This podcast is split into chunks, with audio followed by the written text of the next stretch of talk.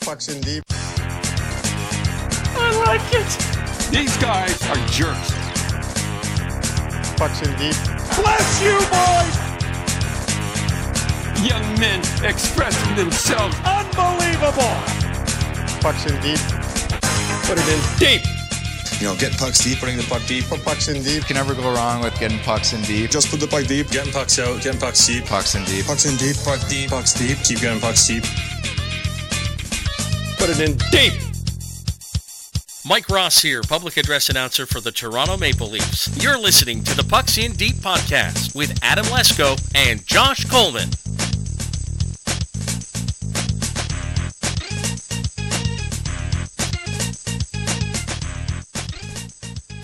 All right, everybody, welcome back.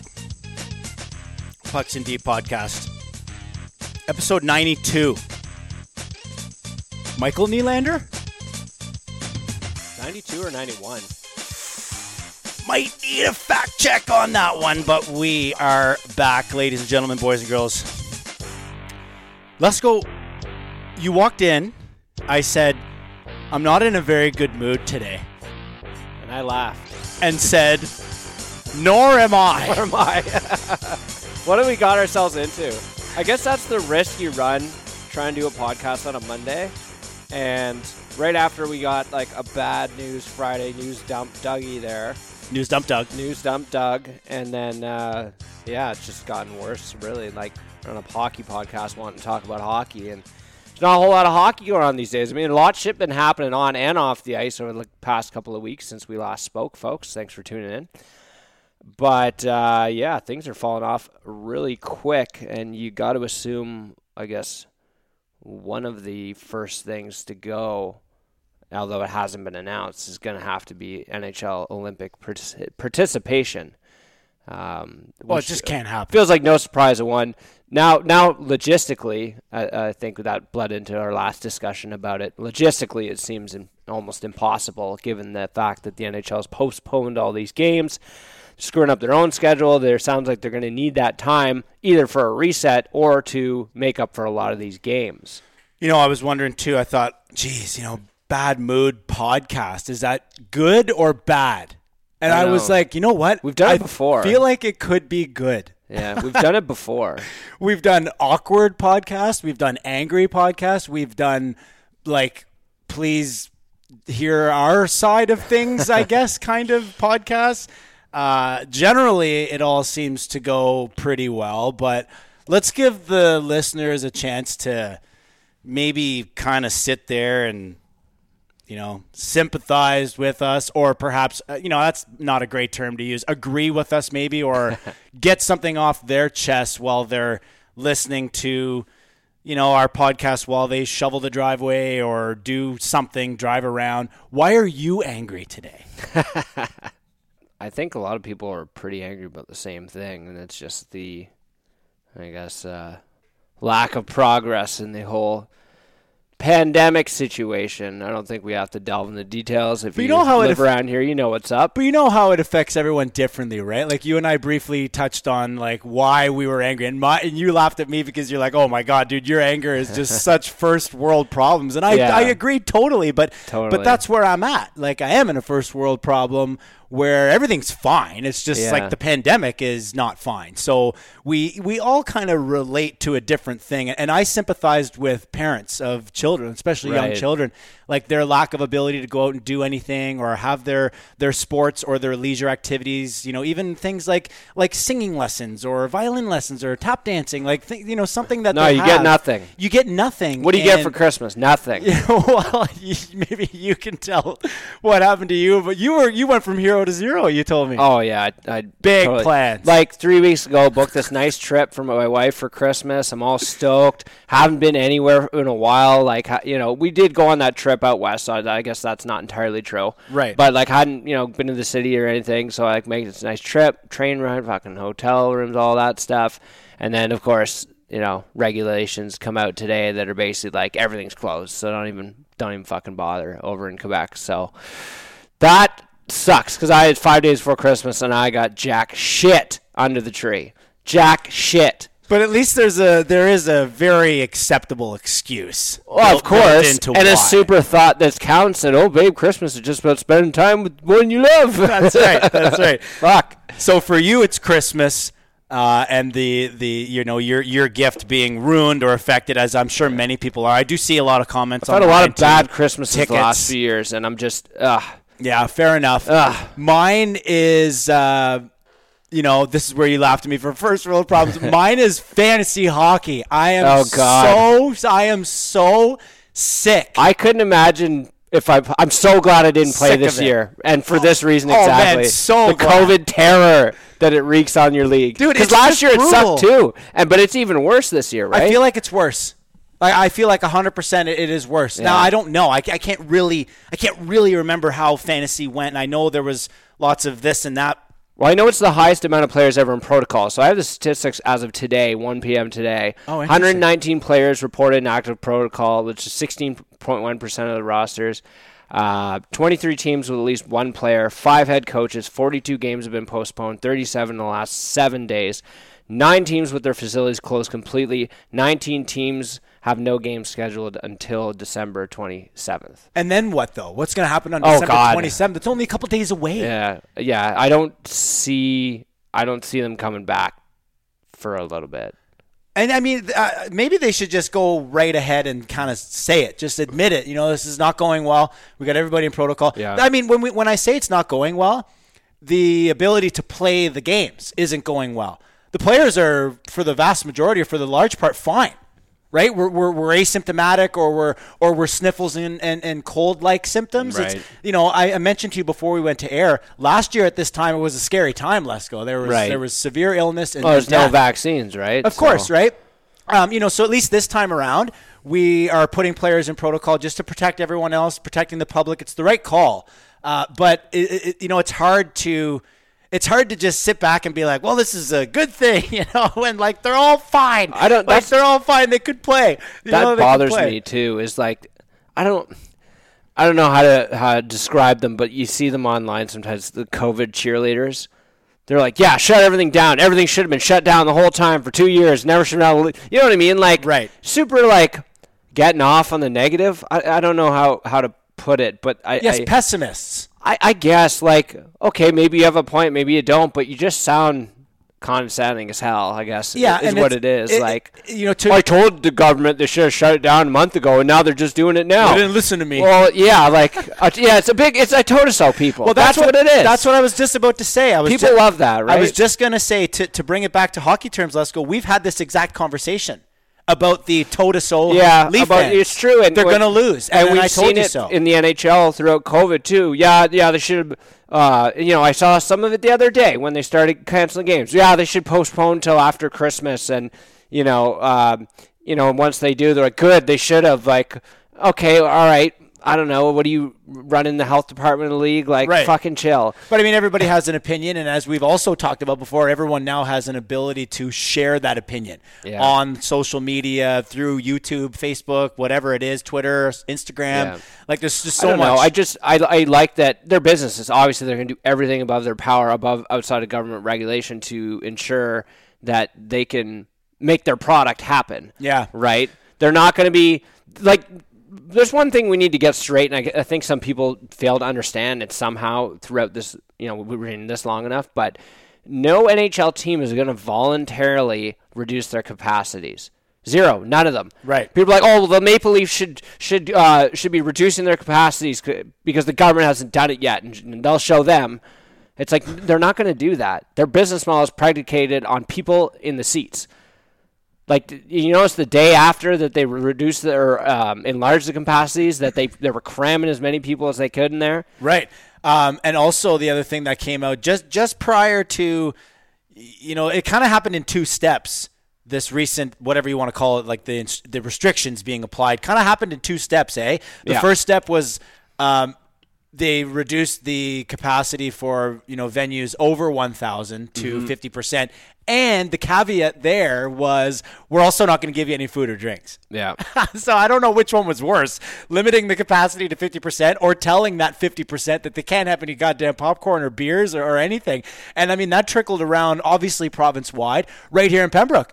the old Jason Blaine concerts, the Christmas concerts were going off without a hitch. No, all of a sudden, uh, no food, no intermissions at all, no no Yep. food, no drinks, and it's like, man, yeah, that's exactly what everybody wanted was to go out to a you know a- a, a little uh, nice a nice concert for charity and not have one beer. Yeah. Or one glass of wine or, or or water even. Like they can't give anything away. They said on their on their post that they were going to be selling the the food and the drinks to people on the way out Oh god. to, to, to try and recover Oh, like because the- they they brought in right Yeah, they brought yeah, in boxes yeah. of chocolate bars and chips and Oh, stuff yeah, and they're going yeah. to try and sell it to people Garbage. for a discounted cost on the way out to try and recover their money so like man oh man Those are the things that, that you know. I guess the uh, I guess the real problems are things that might sympathize more with. It's the small businesses that continue to get screwed and charities that get s- screwed and their events screwed over and Right. whatever. So 100% yeah, I don't know. Sucks is what it is. I guess we're gonna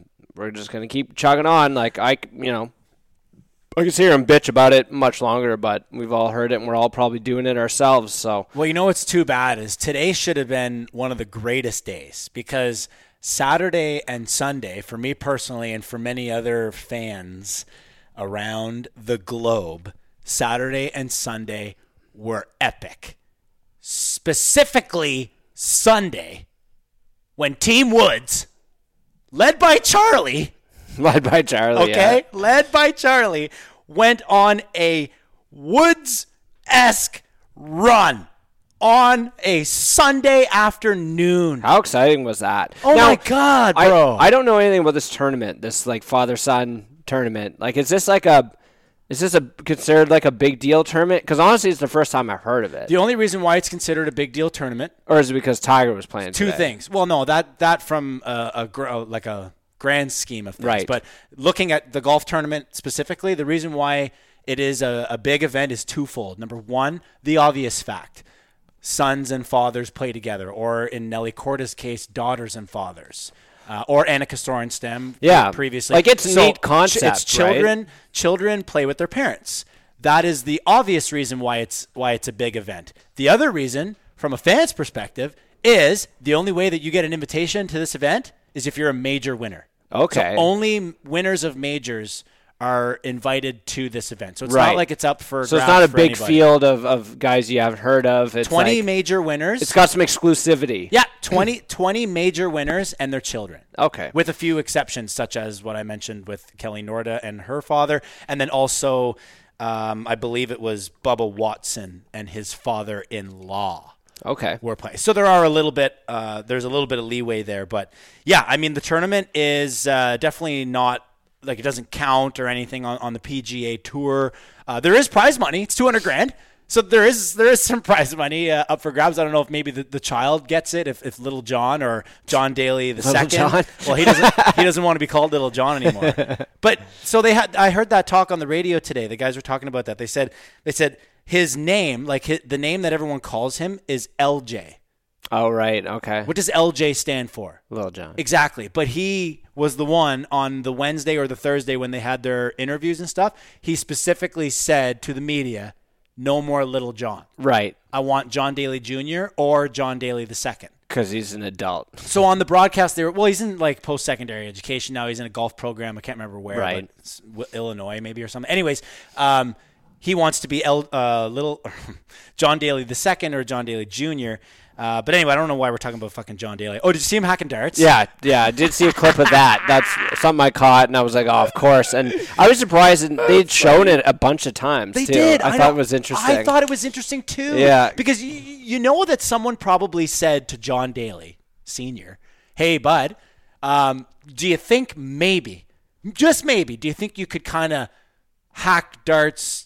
Somewhere else, quick hacks like can, we we don't want it on TV because my response if Did I'm he have John the golf Daly- cart, too? Yeah, he did. Of yeah. course. If I, if if I'm John Daly, my response to that question, can you make a concession for us and not hack darts on TV? My answer would have been tell the camera crew not to put me on the TV Yeah. if I have a dart. It's not Exactly. like he's smoking the whole time. well, and it's like you know who I am. I've been doing this for fucking thirty years or whatever, buddy. Like, But I just felt like it, you're right, Lesko. I felt like there were there were more than a handful of occasions where they had him on screen hacking. Yeah. I thought that was strange. Like maybe once, okay. I guess darn. he got more screen time because As they the were leaders, winning, yes, right? of like course. uh, maybe more than they would normally, and they keep cutting to him. Like, oh, there's uh, there's Daly having another dart. Yeah, it's true. But uh, yeah, so today, like uh, outside of my whole fantasy hockey meltdown that I had earlier this afternoon, where I was just raging, made two pickups: Uko Pekka Lukanen and Alex Tuck, based on some research that the Buffalo Sabers were actually going to play games. and then five Mm. jumped minutes the gun later, there. five minutes later, You got to make all your moves like five minutes to game time. I know basically, that but five I- minutes to but- your waiver but I, cutoff. But I didn't want to pass up the opportunity to pick up Tuck because I think Yeah. when things do start to get rolling again, I think he's a good fantasy option. By the way, for all our fantasy players out there, Alex Tuck ready to make his season debut whenever the Sabers get back underway, probably playing L one and PP one, so something to pick up. But anyhow. Uh, the whole tournament revolved around Tiger Woods at the beginning because it was Tiger Woods playing golf a mere nine and a half months after almost dying Yeah, or having his incredible. leg fucking amputated. Incredible. But after Sunday around one o'clock Eastern Standard Time, it completely shifted to Charlie. It was Charlie all day because you know what? We already saw Tiger play. Right. We watched him a little bit in the pro am on Friday, and then we watched all of Tiger's round. If you're a big Tiger fan like myself, I watched the whole goddamn thing. Told Kirsty, leave me alone. I'll vacuum later. You know, golf pauses for nobody. That's the good and the bad thing about golf. You don't really have any breaks. but anyways, I watched all of Tiger's round on Saturday, so that was my that was my intro like back to Tiger Woods hitting golf balls on my screen, which is a huge moment. And then Sunday when they rattled off 11 straight birdies and dude Charlie was knocking in putts from everywhere. He was walking putts in and that shot that he hit on the 17th green is I, I don't I can't even use a word. Like it's wild, ridiculous, insane. Whatever hyperbole you want to use, it's correct. It- because he sorry, let's go. He had the shot of the day on the statistically hardest hole on the golf course and they all played from the same tees. Every competitor, child and parent, played over water to a left hand pin that no one was going at from 169. And How old 12 year old is he? Charlie Woods, 12 year old, no, good segue. 12. There you go. 12 year old Charlie Woods hit a six iron, I think it was, or a five iron to three feet. Baby fade over the water almost the Yeah. whole way. And he had the shot of the day out of 20 major champion winners. He, he was the closest at 12 years Mm-hmm. old. He's um man, he's super like has that quiet, confident aura that Tiger always carried. He's Tiger's you kid. know, You can see like it. doesn't look shook, doesn't look phased, just cruising around, like making beastie shots, and even that's the other thing, like makes the beastie shots too, and he's he's not like. You know they're not high five and they're not. He's not smiling. little fist pump He's or just, whatever. Yeah, little like "Yeah, good shots. Good shot, yeah. But Expected. yeah, I, I guess it's it's pretty cool, man. If that kid's playing golf like that at twelve, like, I know. oh, talk about something to be excited about um, for the future, and not to mention you know potential comeback Tiger because I, I didn't expect to see him playing golf anytime soon. And but he it wasn't- just goes to show you that his life is kind of back to where it was in his early life, where it is golf and nothing but golf. Right. And now he's got a protege to, That's to- right. to work on. Yeah, maybe You know someone what I to keep him focused, uh, keep his, I guess his uh, his balls on the green instead of uh, elsewhere. Right.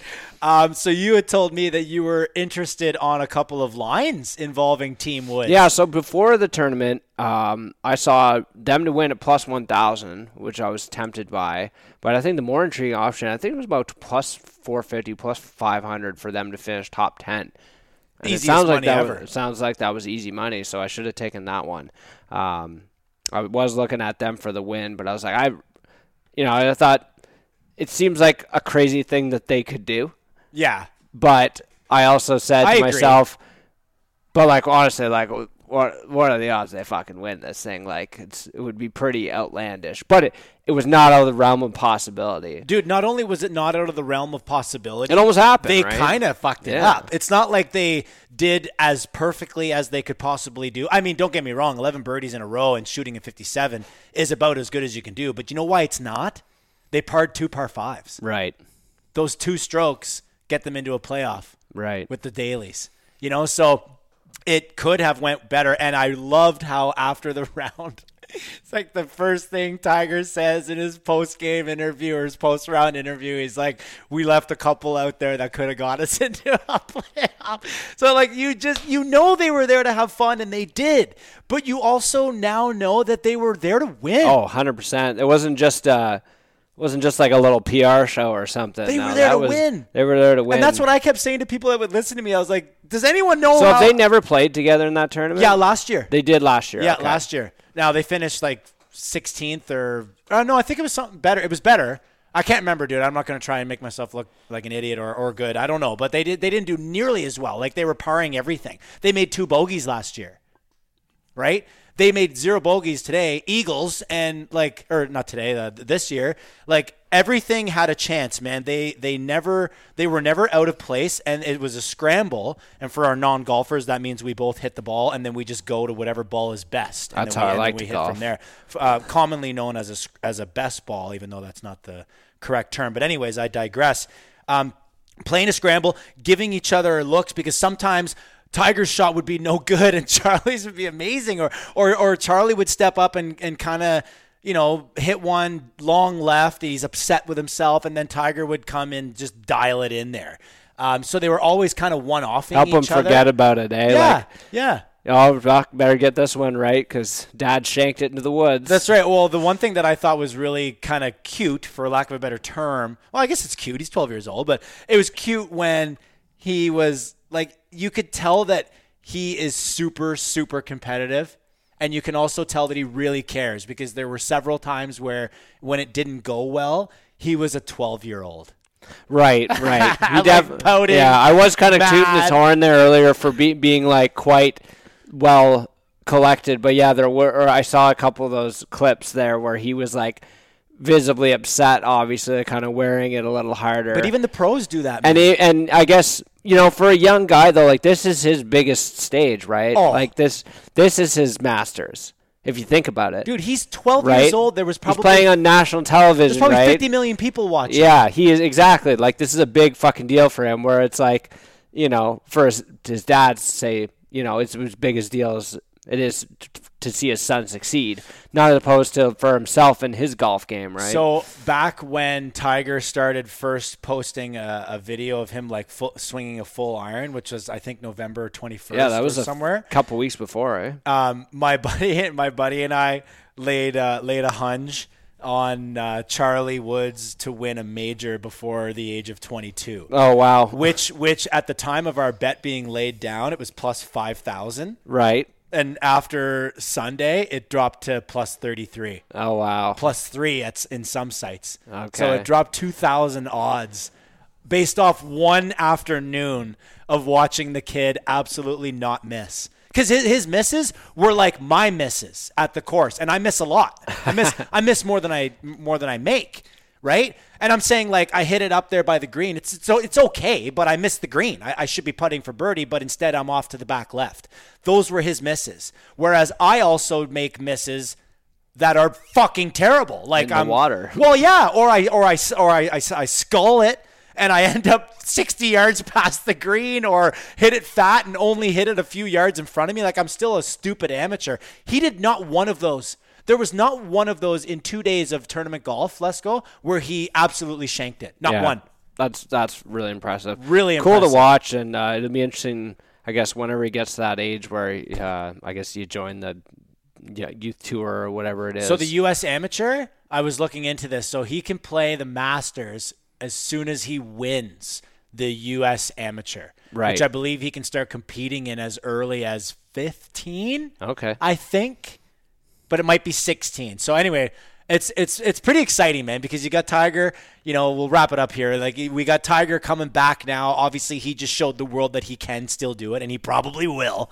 But then also, we now shift to a new, like a new era of of Woods golf, and it'll be Charlie. And who knows how good he'll be? Like, imagine if, Yeah. imagine if Charlie Woods ends up chasing He's gonna down be his so- old man's records. He's going to be so heavily tracked too, and there's going to be the all the like the direct comparisons. And it's funny because uh, Tiger Woods didn't have a direct comparable coming up, right? No, that's like right. I know it was a Greg Norman. I think for uh, they were comparing him to mostly, but other than that, he really. He really didn't have comparables because early on in his career he had shattered so many records and he'd been doing, doing so much like had per- performed at an unprecedented level. Well, he played the game a different way. That's why. Yeah, he yeah. played the game a different way. He hit it as far as he possibly could and then went and played from there. Whereas up until that point, golf was largely played very strategically. Yeah. I'd like to hit driver here, but then I'm in a weird area where I have to hit it around some trees. So I'm going to hit a six iron instead, and then I can go over the trees. Now it's like fuck the trees. I'm just going to blast it up Yeah. there, and then I'll hit a snap hook draw. or, Like you know, the, they weren't moving the ball quite as much way back in the day, left to right, a- as as they are these days. They're hitting like these days they're hitting low draws, high draws. Like they weren't doing that as much back in the day, and the, the best guys in the world were the only ones that could do it. But now Tiger just you know he kind of took over the game in terms of um, in distance. Now the game is caught up with the distance, but. I don't know. It's going to be really exciting, man. I'm really looking forward to golf this year. I- It's it's one of those it's one of those sports that it feels like COVID has can't dig its fucking claws into golf. it's easier, right? As much? it's easier to pull off. Yeah. yeah. Pretty pretty excited though, and uh, uh, I guess uh, we'll look forward to the Masters because that will take us into spring. So- Right. Just bypass the winter, eh? Can we Yep. just fast forward? Well, we can't because we have a hockey podcast to do, so Oh god. Okay. you can't cancel us, COVID. Good luck. Oh my god, you did not just do that. I know. Watch it now. There, there'll be something. Something. I'll, I'll get it. That's what'll happen. Oh no. I mean, oh, if it's so fucking contagious right now, that this Omnicromny, then we're all getting it. So. Um, all right, let's hit the ice here. Um, I did want to talk briefly about uh, hometown hockey making a pit stop in Pembroke. Right. Uh, pretty cool. Uh, pretty neat. Um, How neat is that? it's pretty neat, you know, like Rob McLean fucking doing the show down here. But I was really disappointed. So somebody mentioned to me, I got a text from a buddy on a Monday saying, "Hey, did you go down to any of the ho- hockey, hometown hockey stuff or anything?" And I said, "No." And uh, he said, "Yeah, it's like it's uh, it was pretty quiet down there. Like there wasn't a lot of people down there." And I thought, "What kind of shame?" And then I realized that the broadcast wasn't on the weekend. Like That's correct. uh, You know, I I think Sundays was when they were doing it most of the time before, but it always seemed to have like a, a pretty good like national broadcast game, like a you know Leaf game or a fucking um, you know at least a, a Canadian team. Yeah. And this this game was Philadelphia versus Colorado. And so apparently there was like less than 100 people who went down for the actual game broadcast, which was on a Monday night. During the snowstorm of the century. Yeah, right after we had that big snowstorm, obviously all this COVID crap going on. So I'm, I guess I'm not that surprised. So it's kind of disappointing maybe that they didn't get the best turnout or not enough people were able to take advantage of the because I know they got all these great kid activities going Right. on all weekend there. But And they didn't have it on Sunday because they didn't want to interfere with the Lumber King broadcast.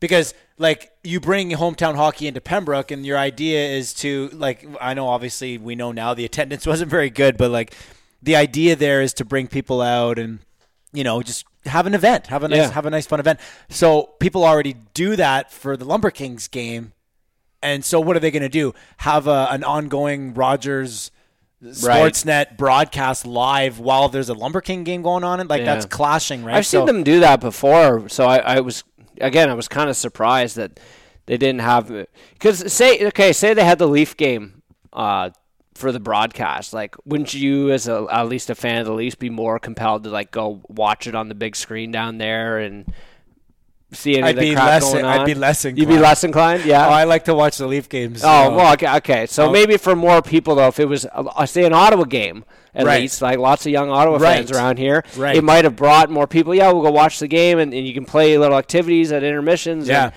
do all that kind of stuff. So I, I imagine I don't know what the full numbers were throughout the weekend, um, but I just it was the worst. I It guess, was the, like- the worst uh, ever of hockey. it just of it just hockey. seemed really disappointed for this this uh, town I guess called called Hockey Town that you know barely anybody shows up to fill the background up at, on Ron McLean's broadcast. Yeah, but we're also in Pembroke, Ontario, where everyone hates Ron. Everyone throwing- hates for Rod? throwing Don under the bus. Oh, you, you think everyone hates? Oh my Ron god, dude! here? Every single person that I even mentioned anything about hometown hockey to, Yeah. oh yeah, I'd like to go down there and say, hey, hey, Ron, God. where's Don? You know what I mean? So like, we're we're in we're in an area that so if Don Cherry was hosting hometown hockey, Oh my in God, Pembroke, everyone would've it been- would have been a zoo down there. I think so. Do you think not agree? I think I think he definitely would be more of a draw. It's guys like you and I who like Ron McLean, but Yes. like your everyday guy, professional. your everyday gu hockey Valley guy, probably big Don Cherry fans. and anti Ron McLean because they still want Yeah, Don. I and they- never- they- I they- never they- got that peop- either. Dude, people blame Ron McLean for Don being yeah, that's a just, bigot. That's just stupid. I know, but that's what we that's the world that we Right. that we're in. Right. We know that. Well, and there was the whole like I heard lots of people like, well, Ron should have stood up for him. And blah. What do you mean stand? Like he fucking frozen in time there on fucking TV when he was trying to send off the show. Yeah. Like, come on. Anyways, moving on. I got to I got to meet him. Yeah, yeah, I heard that, so that's cool. Got to meet him, and he joined our hockey TV broadcast for the uh, for the intermission. We had a nice, Very cool. We had a nice long interview. That's got to be a career highlight, right? Of the Yeah, it was pretty Yeah. cool, man. Um, I was just kind of sitting around on uh, what was it? It- Well, it was on Sunday, so it was the the afternoon before the game, and Sunday was the big storm. Like that's when it really did hit, as you know. Um, but I got a text from a buddy. yeah, my He's- he- snowblower didn't uh, start. Oh, that's terrible. I got a text from a buddy, and he's like, "Hey, man, I have an extra ticket for the uh, meet and greet with Ron and Tara at the Best Western. I'm gonna bring, I'm gonna bring my boys down if you want to come." And I was like, "Sure, why not? It's in a half an hour. I'll run in, take a quick shower, and pick me up in 20 minutes." So we go over, and it's just like maybe 20 people in the well, you know, the conference Yeah, center yeah. in the basement there, and uh, yeah, Ron and Tara just kind of spoke a little bit, and you know, Jamie Bramberger from uh, my TV and, and Algonquin College went up and said some stuff, and the sponsor from Hyundai went up and said some stuff, and then it was just kind of a free for all. Everyone just kind of went over and, and spoke to the two of them on their own leisure, and I went over and I had my uh, band's mask on because you can get the get the logo with the Oh, yeah. with the whatever mask with a logo on it.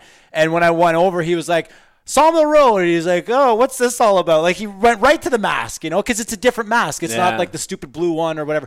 And he's like, "What's this all about?" And I was like, "Oh, it's my band." And because Tara is also in a band, I'm not sure if you're Yeah, aware of that. I She's- am. And she recorded an album here. I did not know that. She recorded an album here with Jordan Zadaronsny. No shit. Formerly of the Sam Roberts Yeah, band yeah. and now current owner and operator of Skylark Studios Yeah. here in town. More on that later. Sawmill Road going to be heading in for another original. There we but- go. Um, anyways, yeah, so we kind of just got to talking briefly about it. And I said, listen, our original song is called Paint the Town. And your slogan for this uh, hometown hockey thing in Pembroke is Paint the Town Red. There you go. That's what they were saying all weekend was Paint the So Town you Red. tried to sell it to I, them. Dude, I tried so hard. And uh, you know what was really And you, cool? I, it's funny because when you told me about this too, I'm like, oh, you got the perfect rinky-dink small-town band fucking story and song to play. Like I can see it opening up the home. It's the same music that I see people chirping and, and complaining about every week. Right. Like who the fuck is this guy and his band? Like you're talking about ten minutes. I was like, man, you got you got this right. Like I thought for sure. But dude, they're gonna pick you up. it would have been even better because I have one of my one of a buddy of mine who didn't even know that we had that song. We played it. He was at he was at our show uh, at Finnegan's last week I or was whatever it also was. at your Yeah, show. yeah, yeah. So we played it there, and then he told me after he was like. What song was that? Uh, Paint the town one or whatever. And I said, "Bro, that's our song." And he's like, "Fuck you, it is." He says, and I'm like, "No, it's our. We wrote this. Like my guitar player wrote the song, and we arranged it into a rock song. It was like an acoustic song before. we arranged it into a rock song, and it's our fucking song. It's on Spotify. Go check it out." And he gets all mad at me, and he's like, "Whoa, fuck! Why haven't you told me about that before?" And I was like, "Fuck, man, it's been. I've been posting it. We've been milking it since the summer." You know, and anyway, he was saying like that he was upset because he, he thought it was a song that was a song. He he told me thought he knew what it was, and he, said was I- asking you. who Uh, played it. Like to confirm Yeah. to his, his idea. And okay. he and he goes to me. He's like, "I thought it was a legit song." I said, "It is a legit song." yeah, what are you fuck." talking about? But I knew. So I- anyway, I Ron was wasn't just buying busting what his you're balls. selling. I, to No, be it- fair, it was like the day before, I right? know. He gave me his email though. Okay, so he gave you a shot. He tore off a piece of paper and he gave me his email and he said, "Send it to me and I'll have a listen and we'll see if we might be able to get So it." what on you the didn't tell show." him though is now we have his email. He's getting a fucking couple invites to the Pucks and Deep podcast. So what happened was I sent him the song um, Sunday evening, and then we watched uh, the Lumber King game. He, I told him I'll see you later in the booth, right? So he, he was in the booth, so we shot the shit with him during the intermission and stuff. And then after after when he was leaving after the game was over, because he did the whole game as color commentator for hockey Oh, T- that's or uh, cool. for my for my TV like Yeah, yeah. Kojiko. Your TV. Yeah, your t- thanks, your TV. Well, my TV. Your Well, it is TV, yours. Everyone's. Um, yeah. So when he was leaving, I thought it was cool. He when he was leaving, he was like, he was like, "Hey, Josh, don't forget to send me that email." And I was like, "I already did, man." like, I did the second I walked away, Ron. Don't worry well, no, about it. I came home and I, s- I, I- I did the driveway, but I sent it. I sent it just before the game started. Right. is what I did. So obviously he hadn't checked his phone because he was busy being Ron McLean and all. And uh, I thought that was cool. He was he reminded me to send it to him. And then the next morning, about eight thirty in the morning, I had an email from him. Josh, listen, unbelievable song, blah blah blah. He's really really propping us up for it, which I thought was cool. Um, he said, as a former uh, as a former radio DJ, I love the intro riff. Really gets Oh, you really? moving." Get you some analysis. Yeah, and he feedback. did. That's yeah, cool. he did give us some feedback. He said the, the the vocals are great. He said everything is really top notch. And then he said, I think it might work as a show open. And I was like, Jesus Christ, man, what is this guy saying? We're gonna open it? but like, they already had the whole thing run Yeah, yeah, I'll plan for out. Sierra Levesque, the the other local musician. She's a young musician Yeah, yeah. in the area, 16 years old. Does the uh, anthems a lot for the Lumber Kings and, and has done them in Ottawa as well for the Red Blacks and uh, the Senators, Senators. yeah. So like they already had something clearly produced. They're Right. not just gonna fucking drop everything. But Saw Benny Roots on there too. yeah, Shout Ben out Rich- Benny yeah, Roots. exactly. Great guy. I love that guy. Um, so yeah, uh, but I did tell Ron I would be remiss if I did not tell you that my lifelong friend and I. Adam Lesko run a podcast. It's Oh, called you Pucks name in dropped Deep. me. Wow. Oh fuck yeah! To I Ron said, McLean. I said we're we're we've been running for you know several years now. We've had lots of prominent guests on the show, and I linked them the Hendrick episode there you go. That's which a I good thought one. would have been a good one to to link because Hendrick and McLean are kind of from the same uh, religion, for lack of a better word, eh? Where like the religion of the media, how like Yeah, they're right. they're very articulate and they're very thoughtful in how they. uh, Yeah, that was a good name their- drop Their also. homework, their homework. better right? na- than name dropping me anyway. So Yeah. So anyway, I already laid the groundwork there. I haven't heard from him since. We didn't appear on the show. No big deal. we'll follow up till we get put in spam folder, Ron. So I agree. keep your head up. Look out, Ron. Uh, yeah, uh, that was pretty cool though. I gotta say, all, all things considered, shitty about the turnout. Um, what I heard though as well is that it only apparently it only like went through like a few weeks before. Somebody told me that this thing got kind of slapped together and that like the city was scrambling. That doesn't surprise me at all. Everybody was scrambling to get it put together. It was not promoted very well. And and I wonder if this has something to do with probably hometown hockey not knowing what they were going to do and, and then tried to jam in as much as they could while they could. Right. Right, knowing that you know for how long are they actually going to be able to generate this content. So There was a nice piece on Sheldon Keefe as well. there was a great piece During the on second Keefe, and, and, intermission. and shout out Jamie Bramberger too. Uh, you know, he threw together some good productions for the intermissions as well. Uh, kind of going over the history of the, the barn there, the PMC, and talking about some of the more legendary events. You know, like having the Canadians there, and they they did profile Keefe and had that little uh, Christine Simpson interviewed. I Yeah. believe. Oh, it was a whole thing. Like, Yeah, it it was, was a good, great. good little five minute. so they, they segment definitely or so. had you know lots to fill it with, and um, you know Sheldon's basically our our forgotten son or whatever. Prodigal son or whatever Prodigal you want to son, call that him. would be- I don't forgotten, know what- come forgotten on. son. What is? But There's a I- banner with his name on it. I would uh, I would highly recommend our our listeners, Leaf fans or not. Um, it was a great interview and a good piece on Sheldon Keefe, but definitely for our Leaf fan listeners, um, seek that out. I'm sure you'll be able to find it. Sheldon Keefe, hometown hockey. It was really cool. It was like some some footage of him in the dressing room. yeah, some uh, and old Crow footage. and Crow's in there. yeah, yeah. Crows are. I recognize a lot of those faces because those more like our, Our our, age. age. right? Yes, like that's when the right. guys were Yeah. guys went to school with and stuff. Cr- were playing Crow's, there. Crow's in there, and Kiefer is just like, and he's young, eh? He's got black hair, so you know he hasn't been a Leaf coach. There's no stress. Yeah, yet, yeah. right? And he's like, all right, listen, guys, we want to up, we want to up the pace. We play to our pace and make them chase us, blah blah. And like Crozer is just sitting there with like no expression, just ca- like he's locked, Dialed like, he's in. dialed in. I Yeah. didn't mean to say like he's got no expression, looks like an idiot. He's just dialed in. He's just looking at like kind Laser of the ground, focus. laser laser focus, man, and like that's uh, I don't know. It was it was cool to see because that was also during a, a time when when you know things were going really well here in, in Pembroke, Ontario, and uh, as we all know at this time of uh, of our lives these last couple of years, we can always look back on some fond memories, right? Yeah, now, just to get by. just to get by. just to get by. Uh, let's stick with the coaching theme, I guess, talking about Keefe. Uh, here's a question for you. There was a lot of coach movement uh, over the last little while. Yes. Um, you know, the unexpected resignation of Paul Maurice. Uh, finally, I guess some movement in Vancouver, which interestingly enough, I think last episode we said would never going to happen. Right. Uh, betting uh, Travis Green and some other front office dummies are gone. Bruce Brugeau comes in. They go on a six game heater. But here's a, here's a trivia question for you: Who is the longest tenured coach in Canada right now? Uh, it's not Keith. Keith has got to be second, and it would have to be Tippett. Negative. It is DJ Smith of the Ottawa Senators. Wow. Yeah, he's been on since May 2019. Sheldon Key was hired in November 2019. Why did I say Tippett? I don't even think that makes sense. Tippett was hired in May 2019 as well, so he was just after. Oh, so it DK. does make sense. That wasn't a terrible was- yeah. guess by me. No, it's not a terrible guess. You were Oh, close. okay, good. I So thought it was within the terrible last two years, every Canadian team has changed their coach.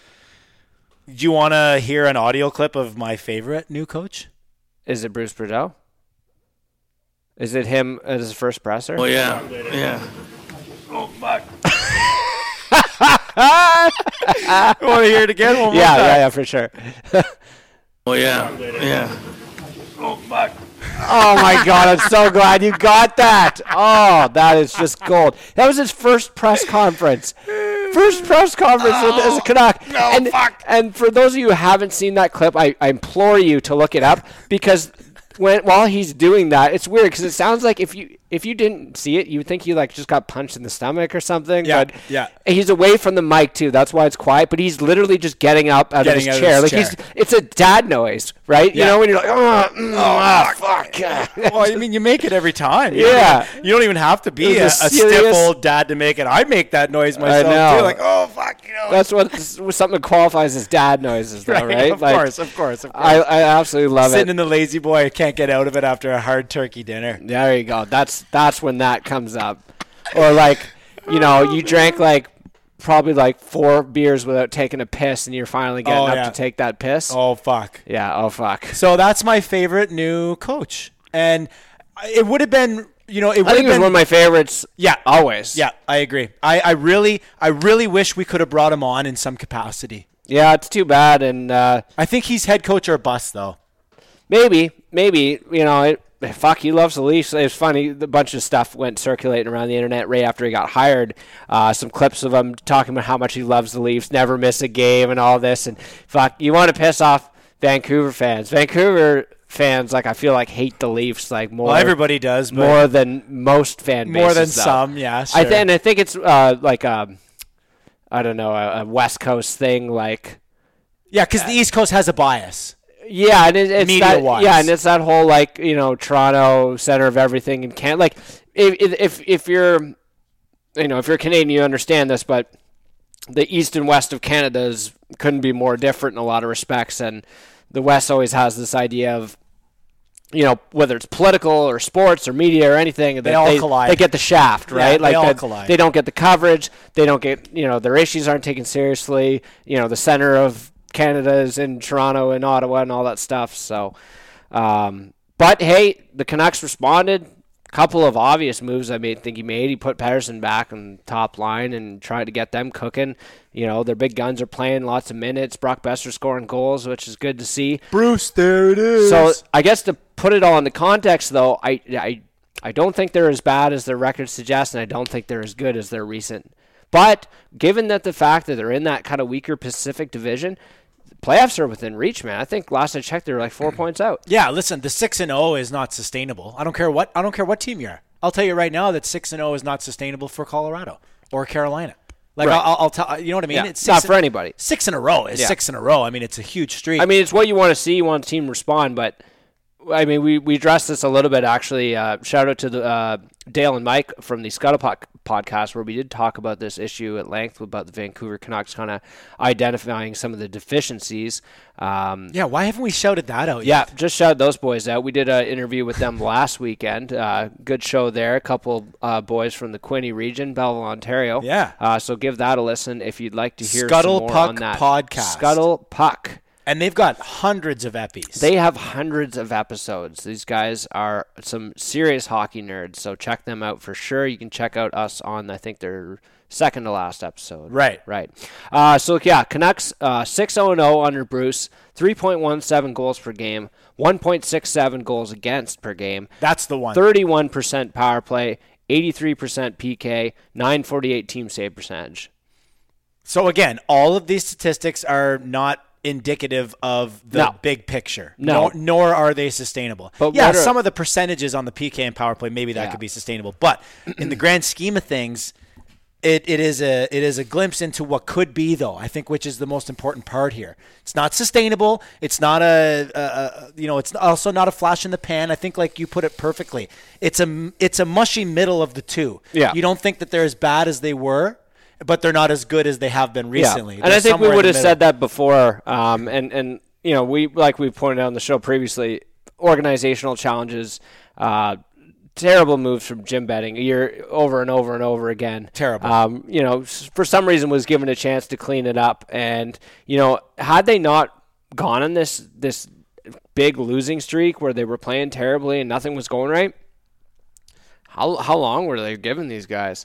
Like, I felt like they got put in a position from being this bad this early on the season where it forced Ackley's hand. He had to do something. But if they were playing like 500 hockey, I don't think anything would have changed. Yeah. So if you're a Canuck fan, you're almost glad they were shit in the bed so hard Yes. that it forced them to do something. I mean, fire Benning chance been going on for since before there was no fans. and dude, you are 100% right because I, I said on this very podcast that I had entered the state of mind where I wanted to lose games so that we could fire Babcock. I want to lose. Yeah. We're going on a road trip. I want to go 0 and 4. Yeah, and I think it's larger than that. It's like how how much of a cooler do you have to go on before the GM and the coach can get sacked? Right. And all it's- in one foul swoop, Like pretty much. Benning's terrible decision making is like it rivals Peter Shirelli's. It could be worse, dude. So I actually have a I have a list. I have a list. Hmm. Like, remember when Shirelli? Before we get to your list, remember when Shirelli gave Koskinen the ex, the the extension out of nowhere, and then was fired like twelve hours yeah, later? and we could go talk about Co- uh, Shirelli right back to Boston. Yeah, that's what I mean. So like Benning's moves, they rival like the the stupidity of some of Shirelli's moves, and it's easy to throw stones from my couch or whatever. I'm not in the game, but like man, oh man, when it's that wide, that widely known that people are done, and and like. How do you wait so long to pull triggers? I don't understand how it takes so long in sports for triggers to get pulled. Yeah, uh, I, yeah, we talked about it before. Like they, it was such a a lot of people dragging their feet there, and you know we've always said too. I think we're both kind of on the same page with ownership meddling and how much we don't like it, and kind of how it screws things up. But uh, Right. here here's one of my, one of my favorites from the list. Okay. Okay. Um, this is on the uh, there's kind of a best and worst list here that I'm pulling some of these from, but uh, uh, this one I forgot about because it was quite a while ago. But Canucks acquire Eric Gu- Goodbranson for a fifth, and sorry, they acquire Eric Goodbranson and a fifth round pick for Jared McCann, a second and a fourth. Oh, So they gave up more in that trade. And yikes! yeah, yeah. I mean, Jared McCann. He's been given up on. Well, not given up on, but he's been like Moved. Yeah, he's been moved a couple times, right? Florida moved, and then subsequently moved him to Pittsburgh. well, through Pittsburgh. Leaf legend. yes, briefly Legend for Leaf sure. Um, legend Jared McCann. but obviously, like he's a he's a highly serviceable NHL player. Yeah, and I remember. I'm gonna turn my heater on. Okay, so uh, interesting thing about Erica Branson. So Erica Branson was a what fourth overall pick, if I'm not mistaken. So it's not unprecedented if you look at the price in that context. But if you look at it from like, and I remember at the time too, people were blasting this trade because Gabrans is one of those guys where, you know, you, if you look at, especially if you look at the the advanced numbers on the on him, it really kind of exposes uh, the weaknesses in his game. He was Um, that high of a pick. Yeah, I'm gonna I'm gonna confirm that right now. Please before I shoot confirm my that mouth because off. and while you're looking it up, in the in the nature of good podcasting, I'll rant about it a little bit. How can a guy like that be chosen that high? Like how can everyone different time, man. Oh, I guess that's that's true. He's big, No, that's true. big defenseman. That's six true. five, two twenty two every Okay. time he steps on the ice. That's right. Good pro. First round, third third overall pick by Florida, 2010. Okay. So, different time, man. Okay, no, fair. This is when That's fair. This is when being six foot four was worth fucking thirty goals basically on your stat sheet. yeah, Like- you're right. Well, it may stop 30 fucking goals. Yeah, well, So- at a, at a different time, right? Yeah. Yeah, just goes to show you. Uh, Okay. Get back to the list. yeah, Off to a good start. back to One, Les. one for one Yeah, on, on one's- interesting moves. That one's a pretty bad one. Um, all right, so we've got some more here. Uh, the whole, oh yeah, the whole Toffoli fiasco. Yes. That was a bit of a. it- you know, it's funny because what went from a good story for Jim Benning and the Canucks turned into a bad one, right? Because they so they acquire him, I believe, from L.A. If I'm not mistaken, Yes, right? Kind yeah. of bought, bought low on him too. He wasn't. I don't think he was scoring too much, and L.A. was kind of hitting the skids. Yeah. um, looking to unload some some money and you know uh, Well, recoup some assets. Moving younger players. They move younger players for assets. Yeah, so- assets for assets. so they bring him in though, and how many how many goals did or uh, how many goals do you think they get for him though? Like while he's playing for the team. I have no idea. It can't be many. Well, it was that it was the year of that playoff run, right? Okay. That they acqu- that they acquired him. So if I'm just pulling up his stats here, so bear with me for this second. so when he played in Vancouver, I believe they acquired him at the trade deadline. He had six goals, four assists in ten games. so he was- okay. he was well, he's product- point point per game. Yeah, he was productive for them Okay. too. So if you look at his playoff stats though for that year, I'm gonna pull that up as well. I'm not very well prepared for this whole Tyler Toffoli thing. Forgot it was on the list actually. Well, you had a nice list I going. know, and- yeah. Well, the list, but not all the information to, to go with it. so in that playoff run too, in seven games, he's got uh, he's got two goals, two assists. So again, you know, good acquisition, Okay. looks good. But what ends up happening to Tyler Toffoli and Vancouver? They don't sign him. No. Like so they they lose assets to gain someone that just leaves. And and it's not like he chose to leave, right? Like they could have they could have retained him. Yeah, I mean, well, I guess they he chose to leave in a sense, but Right, of course. But I guess we have to know the intricacies of the of the negotiations. Was Yeah. there a contract? If you're gonna even trade for a offered? guy like that and he does well for you, should you not have a plan to retain that guy? that would be my plan. You know, basically a, a, a win, the trade turns into an L. A definitive L. Yeah. because he gone. Because like if you get a rental and he performs that well for you, which I guess, you know, maybe that was the initial intention that he was a playoff rental. Right. But you get a guy who who cl- you know clicks and you, and you're like let's be honest, they needed a top six winger like. Yes. He he fit in there well, fit the bill. So yeah, just ten games. Uh, obviously, because of the p- pandemic, so that cut down on his potential production and his potential return for the Canucks there. Um, but yeah, he was good once he came back in that bubble year, and then uh, so he essentially just runs out of time, and then he throws a bunch of money at Jake Vertanen right after they lose to Foley. Yeah. Where's which- Jake Vertanen right now? Ah, that one. That one's bad. KHL. That one's bad. And you know what? I can't sit here and, and throw stones because I'm in a glass house because I'm dating back to the Vertanen draft, whatever year that was. I remember hoping that the Leafs might be able to get him.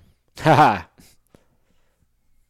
And this you is laugh why- laugh now in hindsight, this but is like, why we don't run teams. but he was looking good uh, in his in his junior years, and he was like I remember him at the World Juniors and thinking like shit, like the Leafs could use a player like that, and he was he was Yeah. he was uh, touted to go relatively high ish.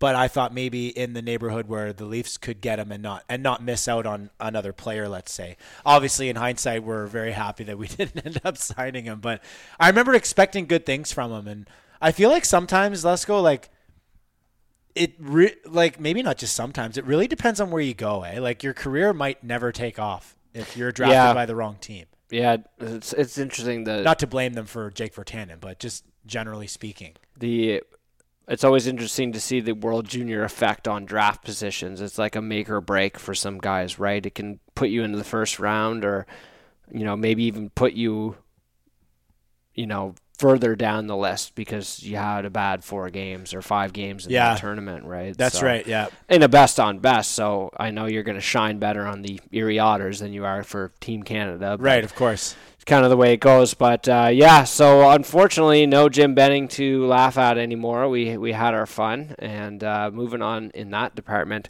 Um, interesting little shakeup down in Philly. Uh, obviously, not happy with what's going on there.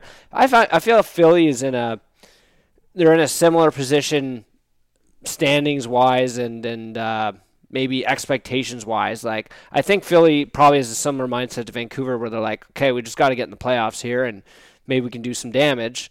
And they were nowhere near there, and they brought in uh, Mike Yo to uh, get rid of uh, Vino and Tarian. Actually, the both of them got Well, you got know, canned, right? You know what's funny about that? Mike Yo used to coach Minnesota, right? right.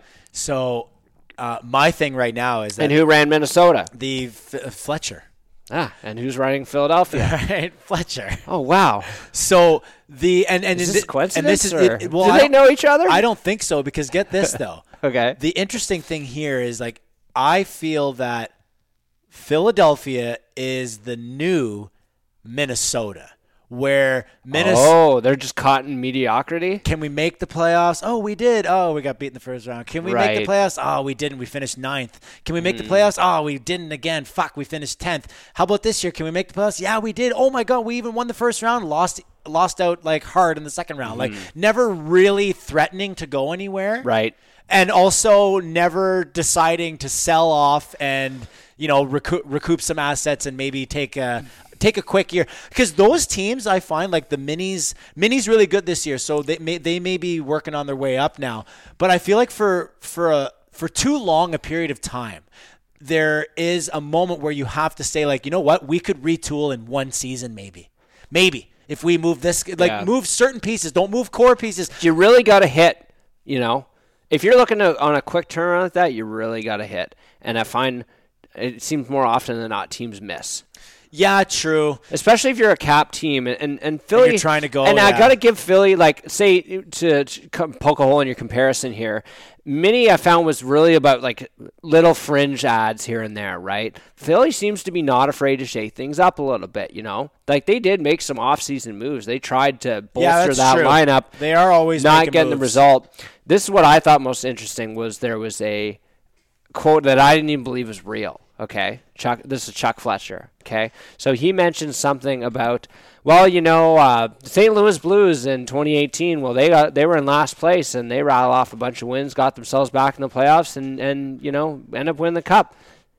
That's a hard I, reference. I think, and that's a that's a why are you putting yourself in that? Why are you pigeonholing yourself like that, dude? Like, I thought it was kind of weird. But the most interesting part of that whole quote was who got fired from St. Louis? Mike Yo! God damn it! I was like, did he? And uh, I would have loved to, to like be the PR guy to go, hey Chuck, uh, you know, if if he had some balls, I guess he'd be like, hey Chuck, uh, just not to. Not to get you too down about that pressure you just did, but uh, you kind of gonna sewered us. p- point something out here. Yeah. Well, by by laying that kind of like, yeah, I think we're that kind of team. Okay, like It's an astronomical reference. it is because the cup's involved, but I see his point. Okay, I think we're the kind of team that just needs to find our way into the playoffs, go on a bit of a run here, and and you know, there's no telling what we can do. Okay, so it's v- leaving open-ended expectations. they lost ten in a row. I told my buddy they were Ten in a row, too. gonna, Wow. Uh, they lost ten in a row. I told my buddy they were going to rattle off ten in ten in a row wins. and then they And how- got, how are they got- doing? They got three in a row. Then they lost to Montreal, and then they won, and then a bounce back win. Not Montreal. No, and then a bounce back win after that. So if they would have been able to beat Montreal, they'd be working on four or five. I think they'd be working on five consecutive now. So, but that's the Philly way, right? Lose ten, win ten. I guess, and Is that better or worse than win one, lose one, win one, lose one, win one, lose one? What's I- worse? obviously the the the former, right? losing 10? losing ten. But then you win 10. like that's losing 10 games so that takes like three weeks right? so being a fan of a team or Yeah, a at player least of a two team and a half or a, weeks, yeah. a, a coach of a team that three weeks is fucking That's shitty. But what about the next three? And you're questioning everything. What about the next three? Yeah, but you can't get too high in the next three. 'Cause you just lost 10. You just lost 10. You're still digging up, right? true. You're still digging up. It's still the same result: win one, lose one, or win ten, lose ten. It's still Yeah. the same. But one is result. way easier on your mental health. yeah, it's true. Um, couple other quick uh, notes. I wanted to uh, shout out Joe Ginla's son was drafted ninth overall in the WHL draft. Pretty cool. That is cool. And I, you know, I saw a couple of people were saying like, oh, you know, uh, he he gets there because of his name and all that stuff. I, I, I almost, not almost, I do, I do have sympathy for children of star players because they are oftentimes immediately doubted. Yeah. immediately doubted unfairly because oh, Lesko, you're only Right. you're only here because your dad was a pro Yeah. or whatever. You know, it's not fair. Let the let, let the kid earn his way, and, and if he didn't, we're gonna find out real soon. Mm-hmm. So I mean, that's the thing is, you know, your dad, whether he's running the GTHL or he's former NHLer, he's only going to get you so far. You know, he might get you on a junior team, maybe if if if he's really you know got some swing, but. yeah, because they can bury you. But other than that, though, like you're not gonna you're not gonna get to the NHL. no, Put it that way. You can't be buried amongst I know- 750 other men that only get to Yeah, play. we've talked about this before. How it's kind of interesting how many players' sons that are in the NHL nowadays, and it's kind of easy to see why. Um, basically, a lot of it based on advantages that that you're going to get from being the son of a fucking former hockey player. Yeah. Um, but it can only get you so far at the end of the day. That's right. So, and I, and, you know, I'd like to think. Well, I like to think hockey culture has moved past. Uh, What's Oh. the word that for? There's a word for this. Um, God damn it, bothering me now. Get your thesaurus out. Ah, Antiquated. yeah, that that is a word for it. there's an actual word for it, and I and I can't fucking think of it. And this is stupid. Talk around it then. Yeah, I'm not. I'm not even gonna say it. But What? Like where the, I'm thinking out loud is what I'm doing right now. It's nepotism? nepotism. Yeah! Fuck, I'm good. Fucking Wheel of Fortune. Holy You shit. didn't even give me any letters. I know. Nepotism. Yes, nepotism. But I guess that only counts if your dad works for the organization. So Right. Yeah. f- That's that. Well, that that that specifically Similar that concept. specifically means favoritism. Yeah. So favoritism, yes, in in some certain degrees, maybe cash money out of the pocket to get my kid involved, and that happens, like you said, all the way up to and probably excluding solely the NHL. You can't Yeah. get there on money. You can get there on money because you had the money to put into training and stuff. Oh yeah, Yes. I, I was able to buy The my- advantages. The advantages. I was able to buy my kid two hours of ice time when there was no ice because I'm rich, right? Well- Yeah. Well, that kid has uh, an advantage over the other kids who had to try and learn during Yeah. the cold months. So there's on definitely the ODR. advantages as far as say getting in a position to succeed and, and make it somewhere potentially, um, but that, to actually make it, I, I you know, it only take you so far. So Wheel of Fortune. I will say he's a pretty mean looking kid. he too. is a le- mean-looking kid. Considering, uh, uh, considering uh, um, Jerome was so smiley all the time, like uh, you know, some of us might have seen him recently on the holiday Hall of Fame induction, where you could even wipe the smile off his face. He Yeah. was just grinning ear to ear, which is g- great to see. I always love that He- guy. He's very. Uh, But his son looks stoic. terrified. His son looks very stoic. like his son is what, probably fuck with sixteen. me. He looked like he'd kick my ass. Yeah, absolutely. I'd agree with that. Absolutely. Your ass. All right, what else we got here? What son? else do we got? The Zegris play. Oh man, yeah. I mean, it's got to be one of the best plays I've ever seen. I've ever seen. I haven't probably seen a cooler a cooler goal, we'll say.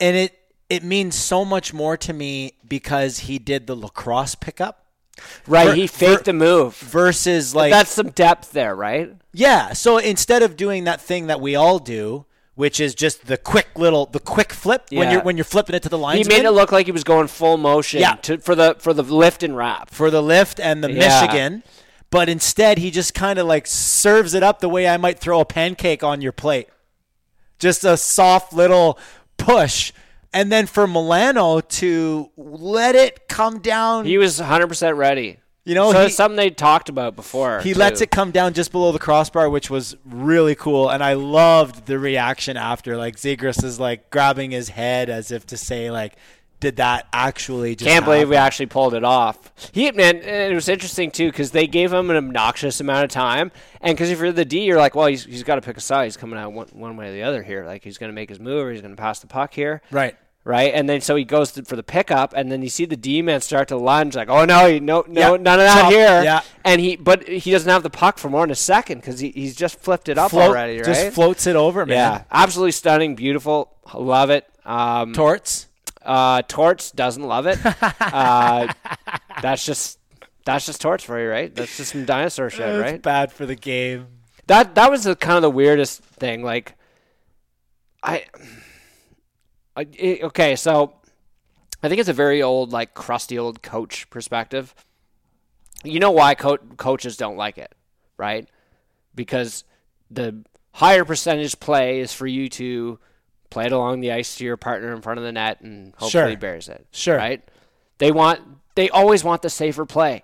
Yes. Why do you think the NHL spent so much time, uh, you know, rimming the puck around the glass before they adopted more possession heavy breakout schemes and retention schemes? But even more so than that, a guy like Torts is still in the old school frame of mind where you are mocking your opponent. well, you, yeah, you deserve to get your ass kicked for that. sure hit him later Yeah. then. I think he, I think he's probably definitely on that train. But uh, like, I don't necessarily agree one hundred percent.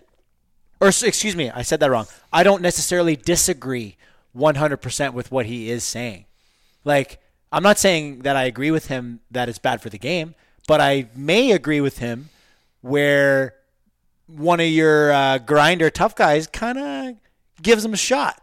Because you know what I mean. You you can't make us look bad like that. yeah, they can. I know you can, but what I'm saying is you can't. You're not going to.